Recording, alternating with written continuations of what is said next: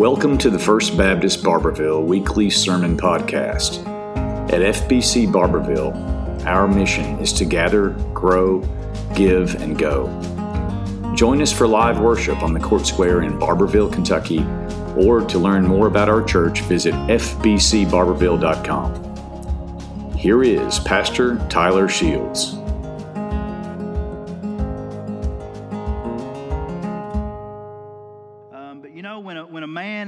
On the golf course and he's an avid golfer and he just hits that one off into the woods, you learn a lot about his character. and I observed, Shane, and I feel like I need to report to you all this morning uh, about his character. And as I watched him hit one or two or five off into the woods this week, I must say he handled that more godly than I would have. So we appreciate him. And, uh, and that being said, if you want to continue to show that appreciation for him and Jamie and Emily and Hayden, come by the church starting at 2 this afternoon and just hang out with them, enjoy some refreshments, hug their neck, and let them know how much you appreciate them. Let's take a minute and stand together and let somebody else know you're glad to see them this morning.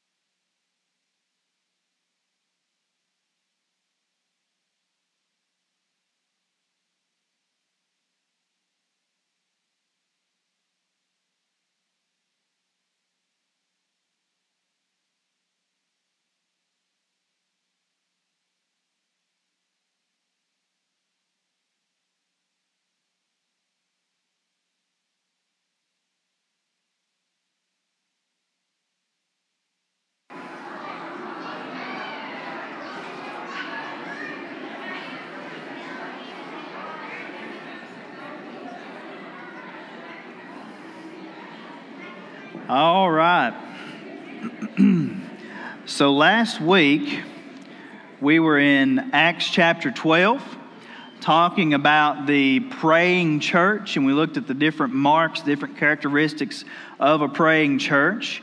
And the church, the early church at this period in history, again, very young church, right? We've not even had uh, Christianity, if you will, all that long. And, and despite facing very, very harsh opposition, even persecution and, and murder, the young church was very, very, very successful. The gospel was very powerfully going out from Jerusalem, beginning to go to the, the furthermost reaches of the earth.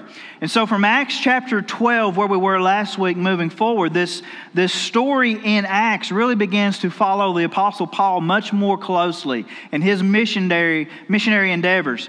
And it's around this time where we are this morning uh, that the church makes a, a very dramatic shift, okay? Remember, the very first Christians came from a Jewish background, right? Jesus' first disciples were, were Jewish. The early church, uh, in, in essence, was very Jewish, you know, in its nature. But then as the church obeyed the Great Commission, and as Acts 1 8 began to be fulfilled, as the gospel went from Jerusalem, Judea, Samaria, and then out to the ends of the earth, Gentiles began to get saved. Now, Gentile is simply a, a, a non Jewish person. So that, that's us. People like us began to be saved. Our ancestors began to receive the gospel. And people with little to sometimes even no understanding of Judaism began to say yes to Jesus. And so the church became very diverse very quickly. Lots of folks from different walks of life.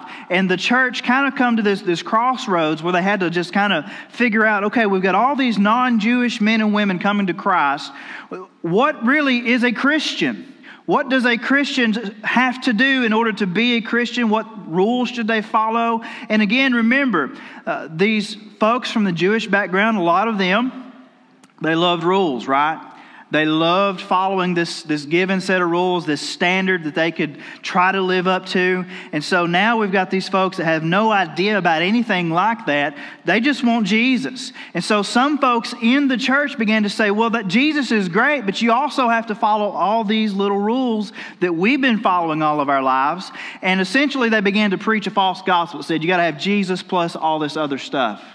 And so thankfully, the church comes together and you can read in the reading plan about how the, they had their very first council, basically their first business meeting the church ever had. And it was to decide what do we do with these, these new Christians that have no idea about the Old Testament, about the, the law, and, and all this stuff. And so they basically, through the leadership of the Holy Spirit, agreed as a church that salvation comes through Christ alone. There's, there's no other way to be saved. It's not Jesus plus all this other stuff. And so there was no need for new believers to take all of the, these laws and rules and regulations upon themselves in order to be a Christian.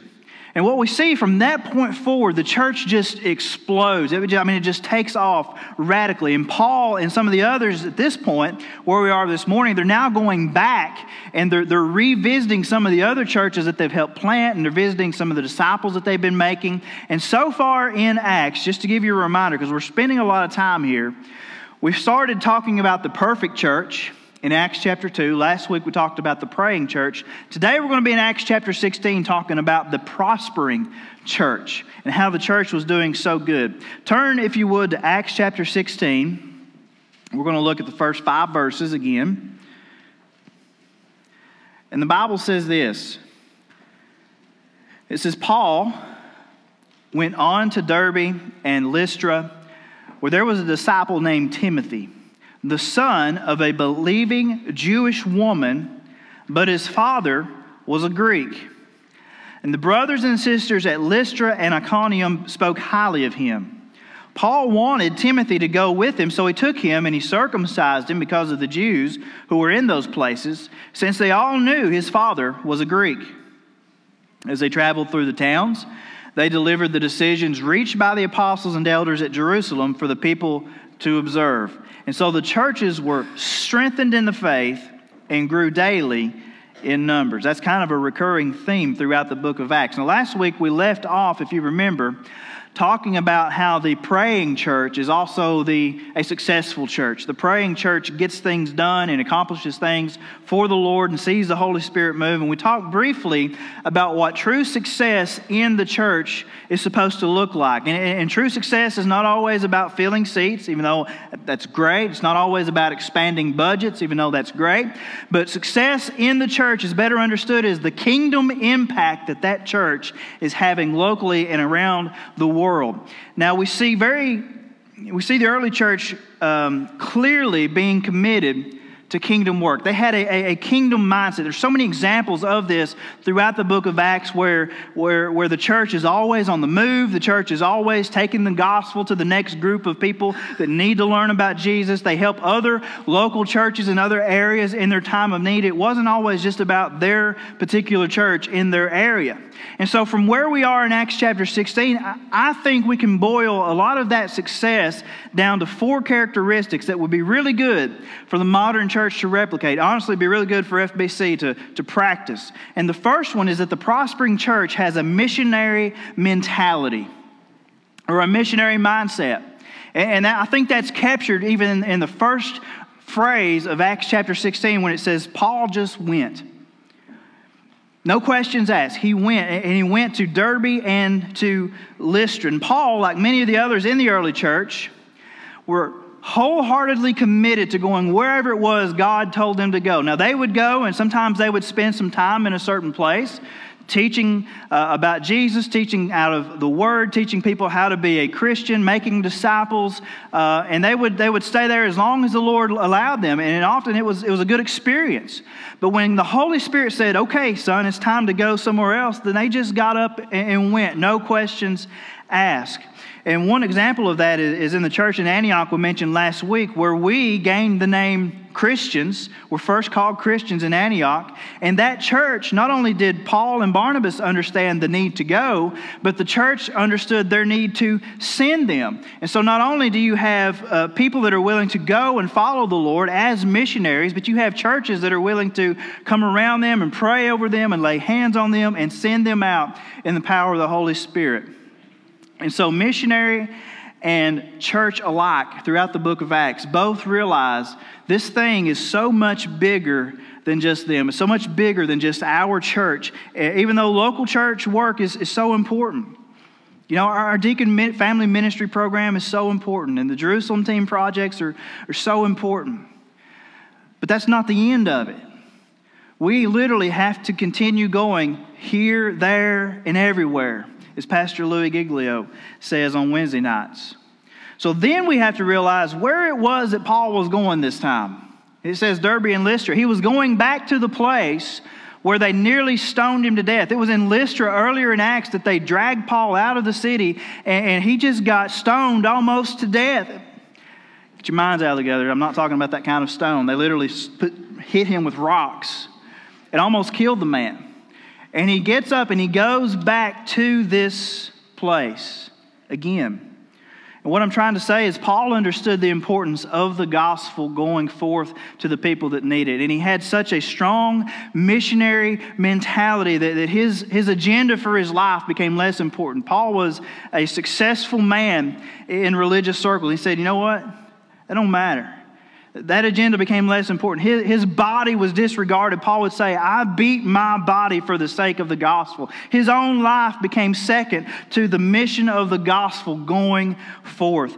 Now, our church, First Baptist Church in Barbourville, has a very strong missionary history.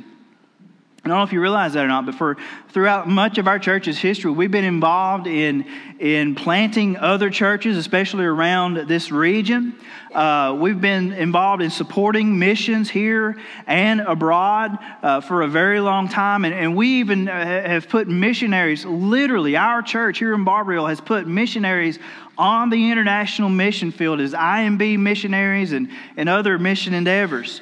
But here's the thing the church has to constantly fight against our natural tendency to simply become complacent.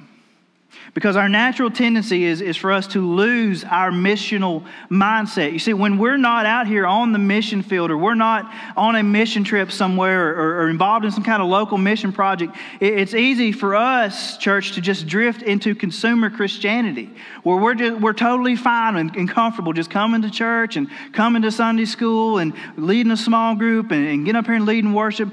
But what we got to realize is our entire life is a mission field. The greatest mission field that God will ever put you on is tomorrow morning when you get up out of the bed and go about your normal life. There are literally lost people all around us. If I said, if I just asked you to raise your hand, I'm not going to because I know the answer. If I said, how many people have a lost person in your family? Every hand would go up. If I said, how many people have a lost friend in your circle of influence? Every hand would go up. And so, uh, even in our churches, there are lost people. There's probably lost, statistically speaking, someone lost here this morning. And what missionary do you think God has sent to take the gospel to those people? You and me.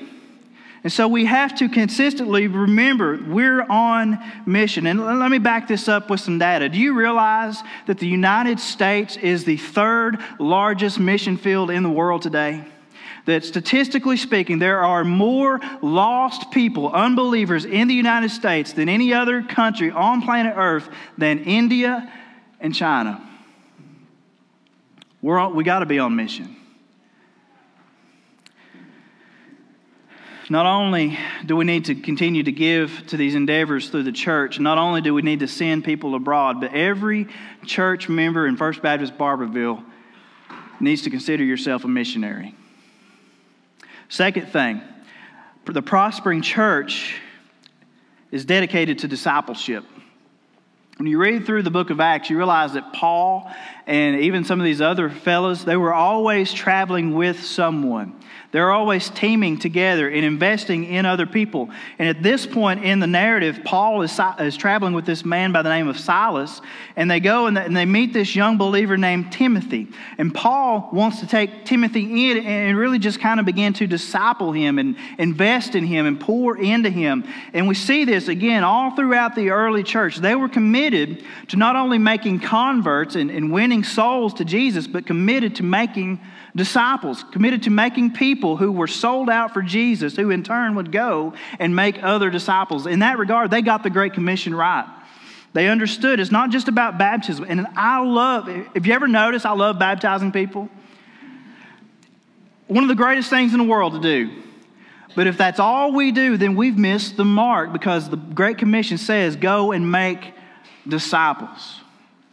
Paul would disciple Timothy who in turn would disciple other people and actually lead several other New Testament churches. And this discipling relationship, if you will, I think it's one that's missing in most of our modern churches.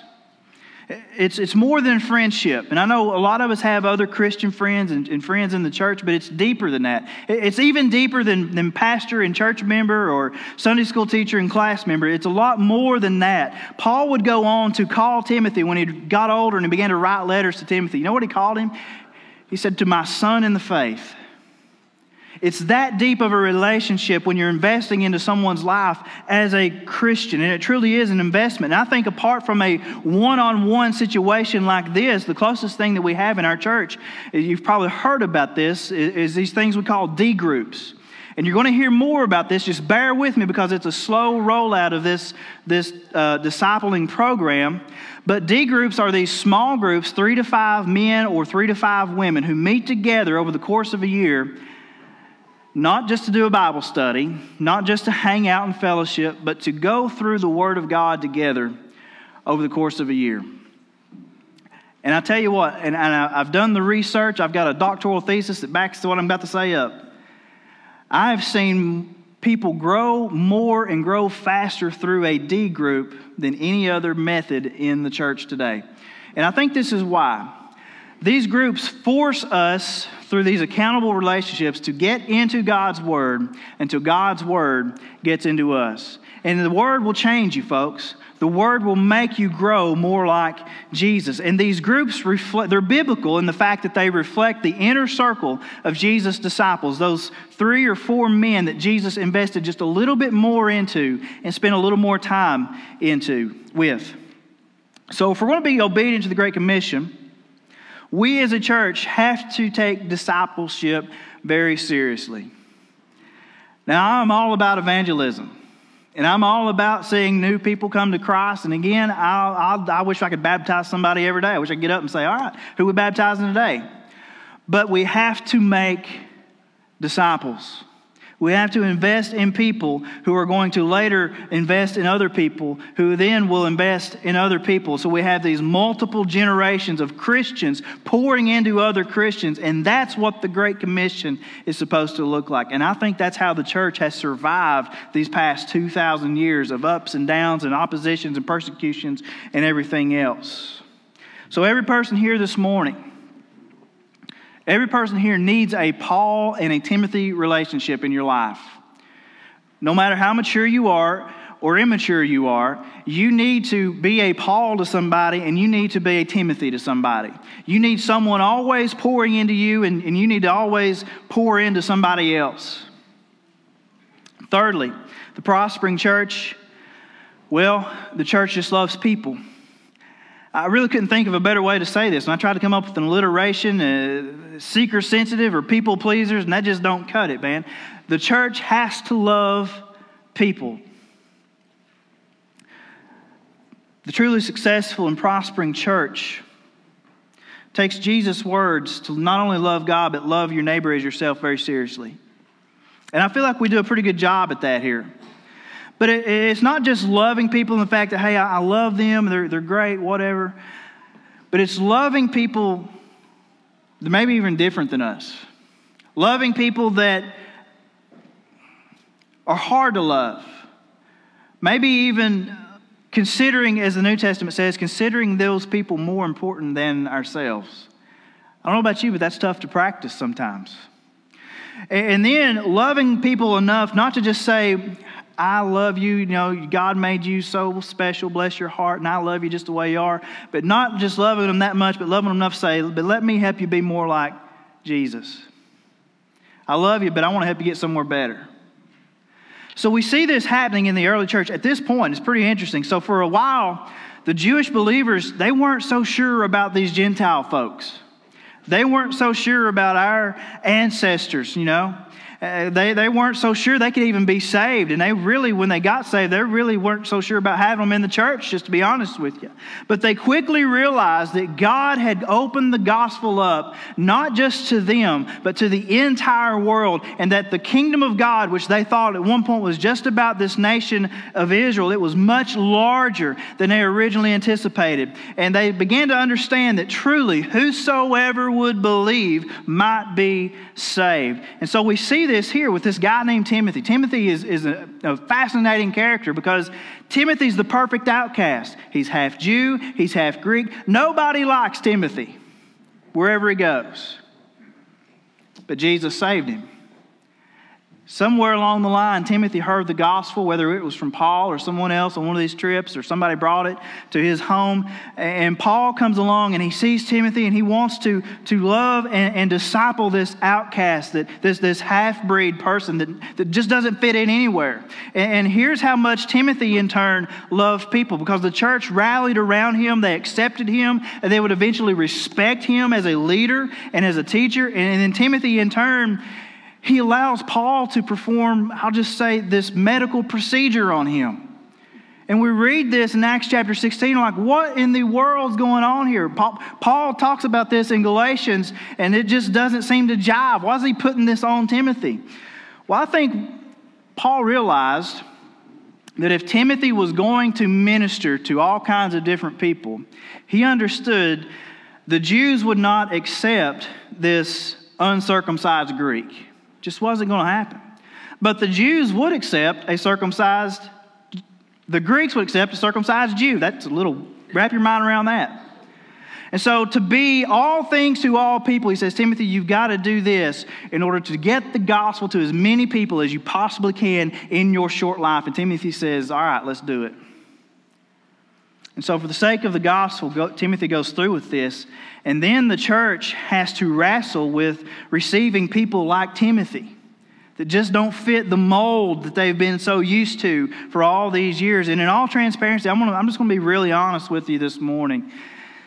And it's going to hurt just a little bit. But in all transparency, our church, First Baptist Church in Barbourville, has had a reputation in our community for a very long time of being the snooty church. And I'm not trying to be mean, I'm just telling you, I get out and I talk to people in our community. And to this day, people still think this is the uppity church in town that you can only go to if you make enough money and have enough nice clothes. I heard it just last week. So it's my prayer that we're overcoming a lot of that. And I believe that we are, church. I believe that we have. And it's my prayer, though, that our community, because these stigmas are so hard to overcome when they're so ingrained.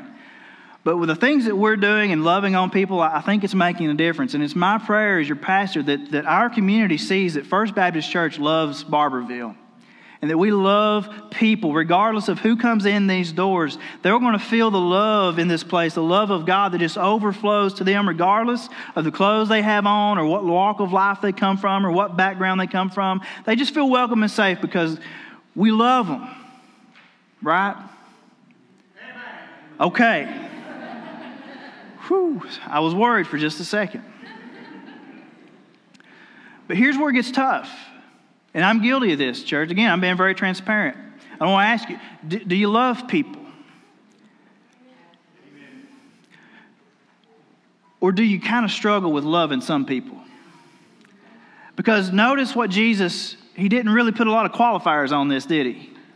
He didn't say, well, you go and you love this type of person, or this person that's not involved in this type of sin, or this person that comes from this type of background, or this type of family, or this part of the county. No, he said, You love your neighbor as yourself. Period.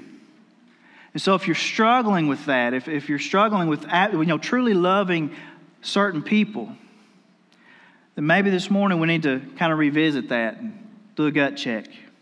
Lastly, and most importantly, hold on a minute. We ain't, we ain't done with that one yet.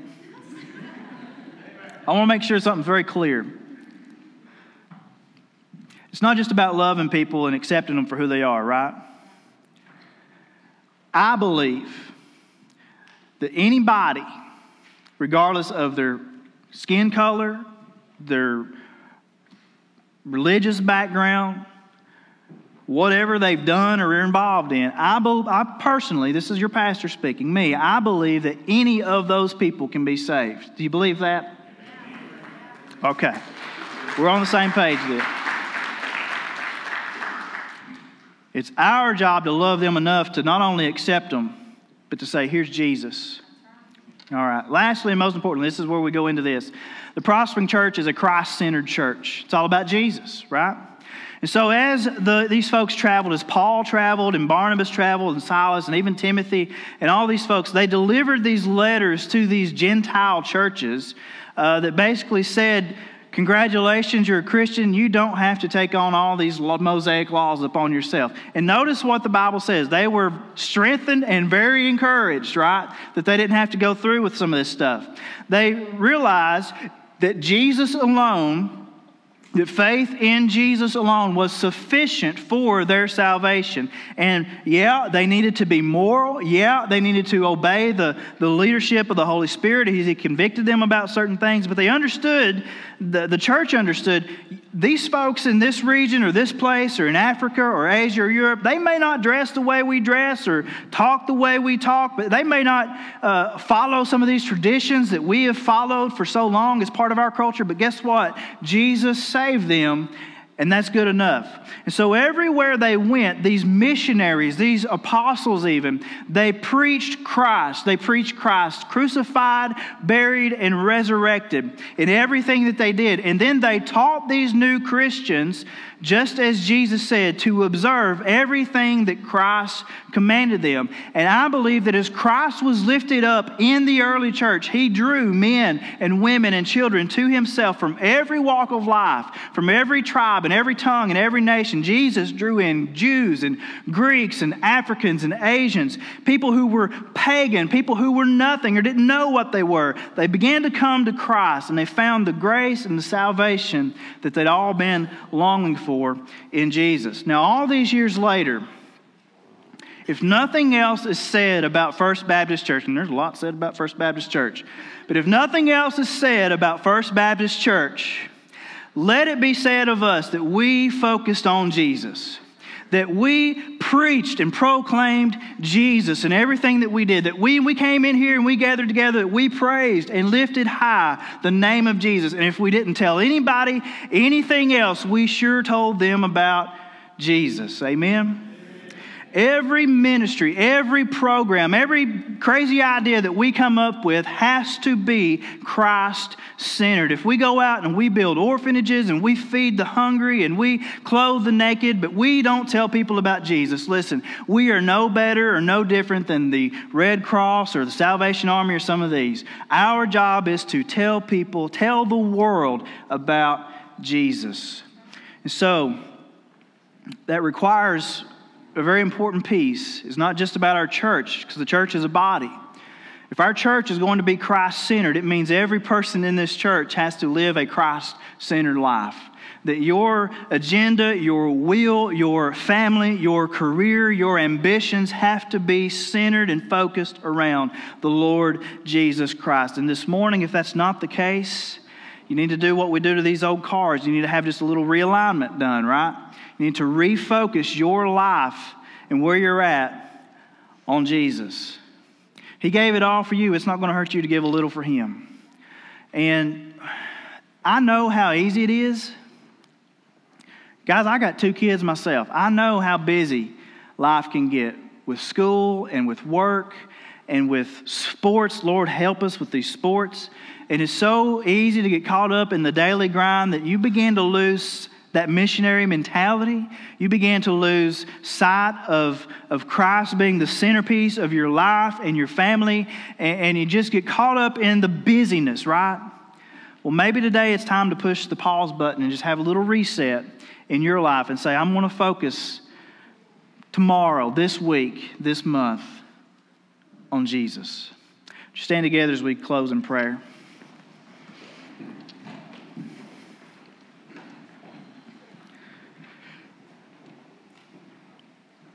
Father, Lord, first of all, I want to just thank you for our church this morning. God, this is an amazing church. This is an incredible church family. God, we have done so much kingdom work over the decades, over the centuries. And God, I know every church has its issues because, as Pastor Shane preached about, there's, there's not a perfect church because there's no perfect people. Lord, I feel like we do a pretty good job.